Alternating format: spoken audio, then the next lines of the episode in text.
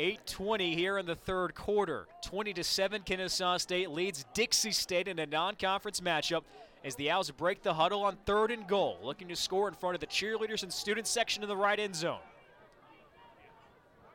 Daniels the B-back. Bryant under center. Terry motions. Bryant keeps behind left guard. Falls forward. He's in. Touchdown. Black and gold.